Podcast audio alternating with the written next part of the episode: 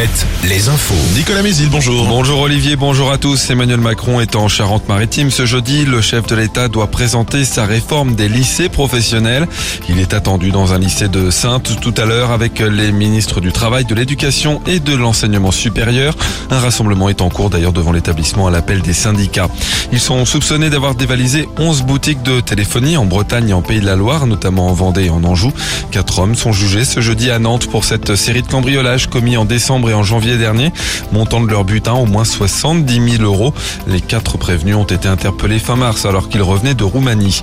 L'aglo de la Roche-sur-Yon va porter plainte à son tour après la rêve partie géante qui s'est tenue ce week-end sur un site industriel de la zone des Ajoncs. Son propriétaire a lui aussi saisi la justice. Dans le même temps, une partie des teufeurs sont encore sur place pour nettoyer le site.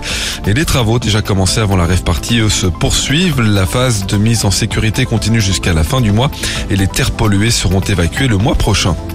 Près de 500 clients d'Orange privés d'Internet depuis vendredi dernier à Château-Gontier. Ces derniers n'ont également plus de téléphone fixe. Selon les informations de nos confrères du journal Autanjou, la panne est survenue alors qu'un câble de fibre optique a été abîmé.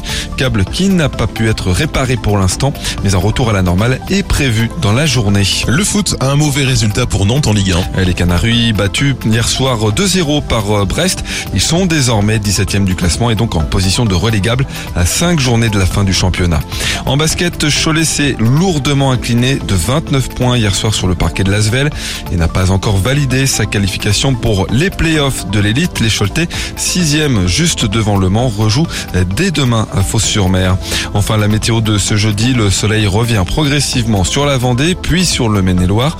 On va garder un risque d'averse cet après-midi en Mayenne et en Sarthe. Les maxis baissent un peu entre 19 et 23 degrés. Très bonne journée à tous sur Alouette.